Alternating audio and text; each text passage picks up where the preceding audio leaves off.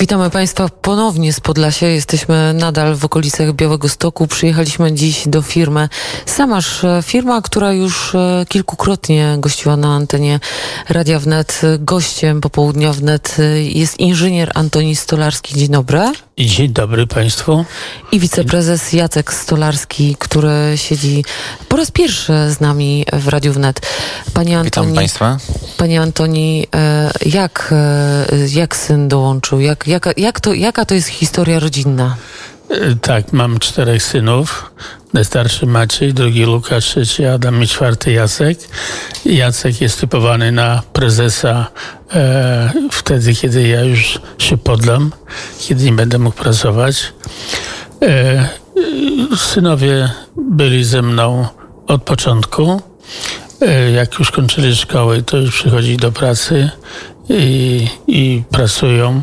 Jacek skończył studia inżynierskie i, i ABM e, na uczelni Koźmińskiego, ale może on sam lepiej o sobie powie. Panie Jacku, jak wygląda sytuacja w firmie? E, wszyscy, mm, czy COVID spowodował zmianę w biznesie, różne imperia upadały, dużo się w Warszawie imperiów nowych pojawiło e, po mm, okolicach dziennikarskich e, słynne opowieści, które krążą, to opowieści, jak przychodzi e, wielu klientów z gotówką 2,5 miliona złotych, żeby kupić mieszkanie, albo jakieś nowe wzrosty zakupów samochodów. A jak wygląda sytuacja firmy Samasz?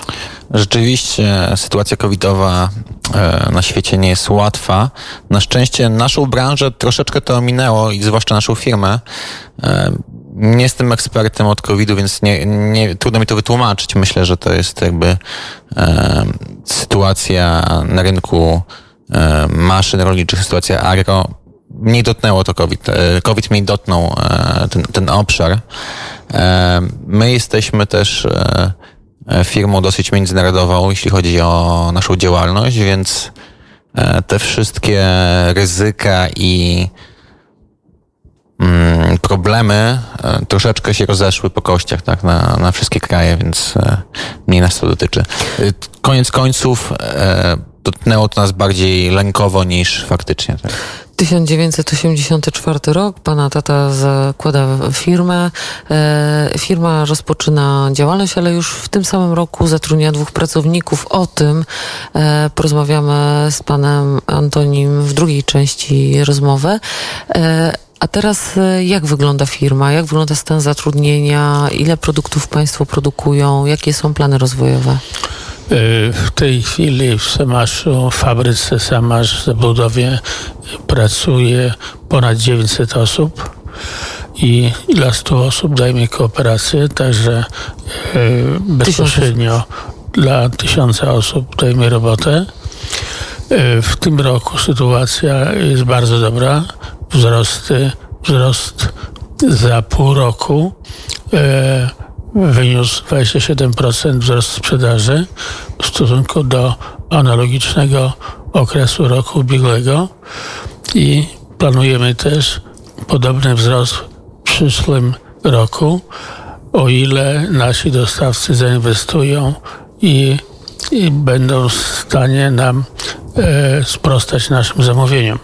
Także będziemy rozmawiać z dostawcami, żeby inwestowali bo e, nie ukrywam, że e, niektórzy dostawcy z Polski mają zbyt moce produkcyjne, żeby podołać naszemu wzrostowi produkcji finalnej w zabudowie.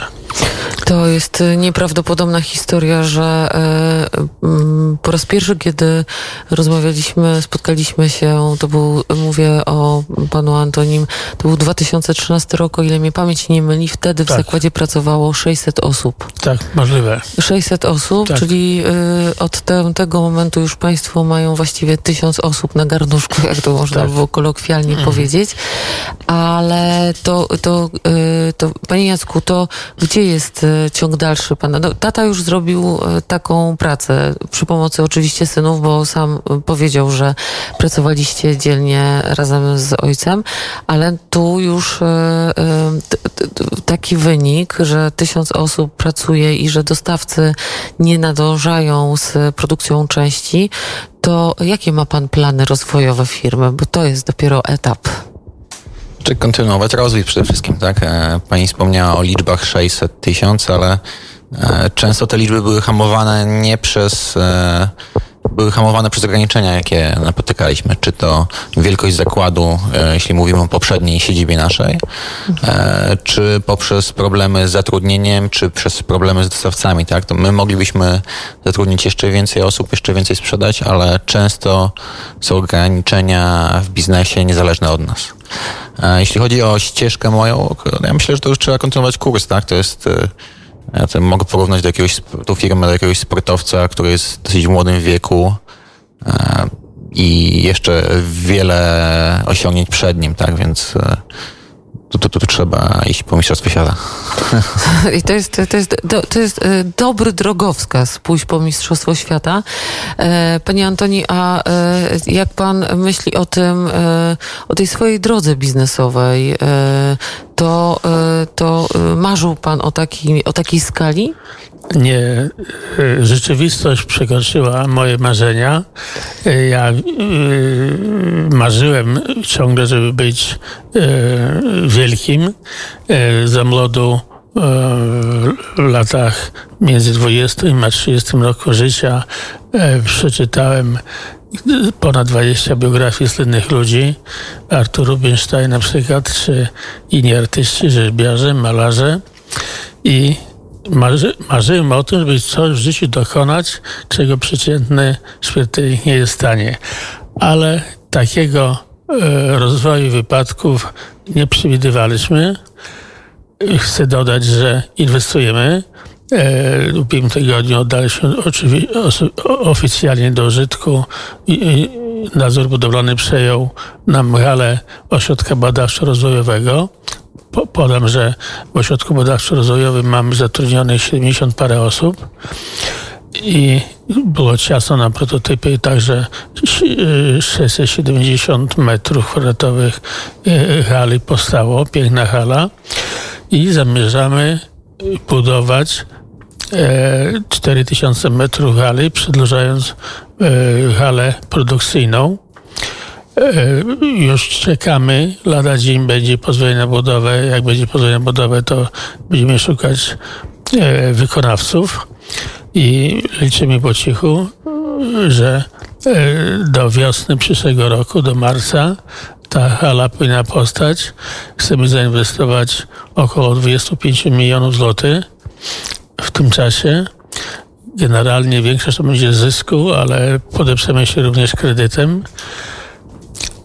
Także e, plany rozwojowe są duże, a dzisiaj marzenie jest takie, że jeśli sytuacja na świecie będzie stabilna, to e, za 2-3 lata będziemy musieli projektować jeszcze jedną taką fabrykę, jak w tej chwili. Dodam, że w tej chwili mamy 4, 40 tysięcy metrów kwadratowych hal, biur, szatni, wszystkie całkowitej powierzchni. Także E, myślę, że za lat 7, 8, 9 powinna powstać jeszcze jedna taka fabryka, Samasz 2. To jest takie marzenie realne, ponieważ e, w ośrodku badawczo-rozwojowym pracuje 31 konstruktorów maszyn, którzy, którzy projektują i ulepszają obecne wyroby i czterech konstruktorów narzędziowców, także własny dział prototypów, również na usługi klas obróbki metali. Także idziemy ostro do przodu i to musi przynieść taki efekt, bo co roku wdrażamy średnio około 20 nowych prototypów, wprowadzamy do produkcji. Także to jest, to jest, to, to jest rozwój przez ośrodek badawczo-rozwojowy będzie efektem tego, że, że trzeba będzie budować e, w przyszłości e, jeszcze jedną taką fabrykę. Państwo zapewne, tak jak ja, są zdumieni skalą, skalą ogromem po prostu tego, co się wydarzyło w historii Samaszu i tego, jak pan przeszedł tą drogę, więc ja zadam to pytanie jako człowiek, który ciągle ma nadzieję, że kiedyś też będzie miał swoją fabrykę. Co jest takim Pana zdaniem drogowskazem, żeby osiągnąć sukces w biznesie? Co trzeba mieć w sobie, albo co, co się musi wydarzyć, żeby to się udało? Ja myślę, że nie należy się bać przyszłości y, w każdej sytuacji, żeby widzieć y, optymizm, być optymistą i pozwolić ludziom na działanie. I żeby inwestować. Jeśli pojawiają się nowe problemy na rynku, jeśli pojawiają się nowe propozycje, to śmiało je chwytać.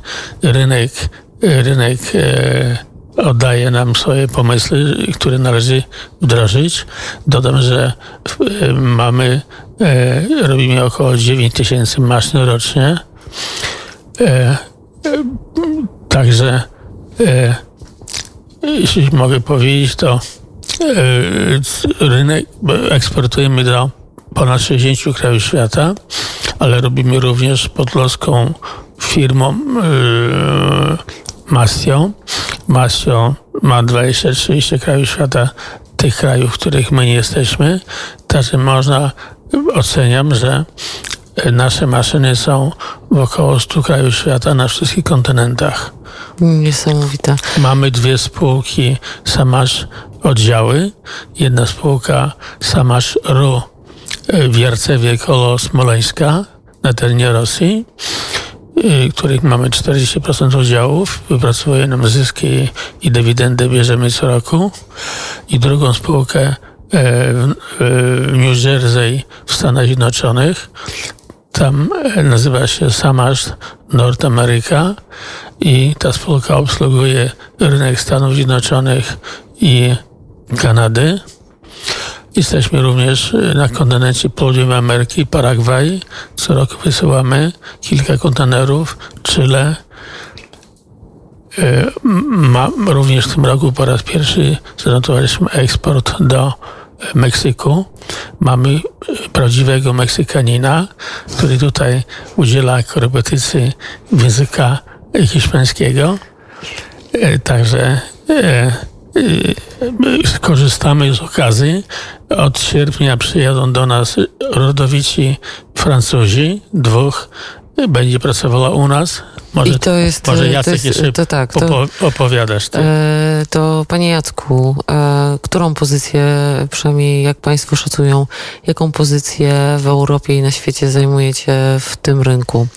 Jak, jakie, jakby pan uplasował e, imperium e, rodziny? Myślę, że jeśli chodzi o rynek e, maszyn do zbioru zielonych w Polsce, to jesteśmy Powiedzmy w piersi, nieskromnie powiedzmy sobie to. To można się chwalić. E, natomiast, natomiast jeśli chodzi o taki światowy rynek, mówimy o, o tym naszym segmencie, no to myślę, że w top 6, top 8 jesteśmy, gdzie przed nami są już następne firmy, to są koncerny, tak to trzeba nazwać, tak, że jesteśmy e, jakby już naszą konkurencją jest e, powiedzmy sobie wprost elita, tak? No, Państwo się też zaliczają do elity, bo to y, moment, kiedy biznes y, startował, to, to był naj, jeden z najtrudniejszych. Pan jest młodym człowiekiem. Ja też y, pamiętam to bardziej z dzieciństwa, ale pamiętam tę, ten nasz kraj, który był straszny i właściwie wydawało się, że już się tu nic nie wydarzy, że, że my jesteśmy, tata startuje z biznesem i ta odwaga po prostu jest nieprawdopodobna. Ale jak mm, tata wymieniał gdzie jesteście obecni e, i e, jak wygląda ta sieć spółek chociażby firmy, no to, to pole oczywiście jakieś zostaje, bo jest, jeśli jest sześć pozycji przed wami, no to jest się z kim na szczęście ganiać, ale myślał pan też o rozwoju innej gałęzi, wyjście z tego sektora, badanie, badanie, badanie tak jak na przykład właściciel Pronaru, który w pewnym momencie postanowił doprowadził do produkcji maszyny do segregacji śmieci, tak? Jako kolejną rzecz, choć e, tak naprawdę wcześniej w tym segmencie się nie wykazał się tym, o czym mówił pan Antoni, czyli taką czujnością, e, czujnością rynkową, bo rynek miał tu zapotrzebowanie. Ja myślę, że u nas firma powstała od kopaczki do ziemniaków elewatorowej. Po czterech latach od powstania firmy przeszliśmy na zielonkę, czyli kosiarki bębnowe, później dyskowe, cały rozwój. Mamy dzisiaj setki modeli i kosiarek. I, i, i również e, po roku 2000 weszliśmy e, w maszyny komunalne, czyli wyścigniki, mulczery i to rozwijamy. A teraz postanowiliśmy, w tym roku postanowiliśmy, że mocniej zaznaczymy naszą obecność, że będziemy rozwijać szybciej y, maszyny komunalne, między innymi do zimowego oczyszczania dróg, plugi. Plugów samych mamy chyba z 80 modeli i solarko-piaskarki i zestawy. Proponujemy y, naszym klientom kupno całych zestawów, czyli samochód ciężarowy, solarko-piaskarka, plug, plug, plug, plugi mamy od lat. Także y, będziemy bardziej zaznaczać swoją obecność w maszynach komunalnych. Mhm. Ja myślałam bardziej o takim segmencie niekoniecznie związanym z, z maszynami takimi. Znaczy, naszą strategią jest y, w obecnej chwili e, drążyć ten e, rynek e, maszyn zielonkowych, komunalnych. To jest ten segment, w którym jesteśmy. Oczywiście można przechodzić e, z produkcją innych maszyn, i, ale mamy tyle tematów w, obecnym, e, w obecnej kolejce, że e, troszeczkę nawet nie mamy czasu na myślenie o tym, tak? Jest tyle pracy w, ty, w, ty, w, ty, w tym segmencie, że, że spokojnie mamy tutaj na kilka lat e, dużo Zajęcia. pracy. Zajęcia, mhm. tak? Oczywiście w przyszłości no nie mówimy nie, ale na dzień dzisiejszy jest to trudne. Brak po prostu miejsca na halach.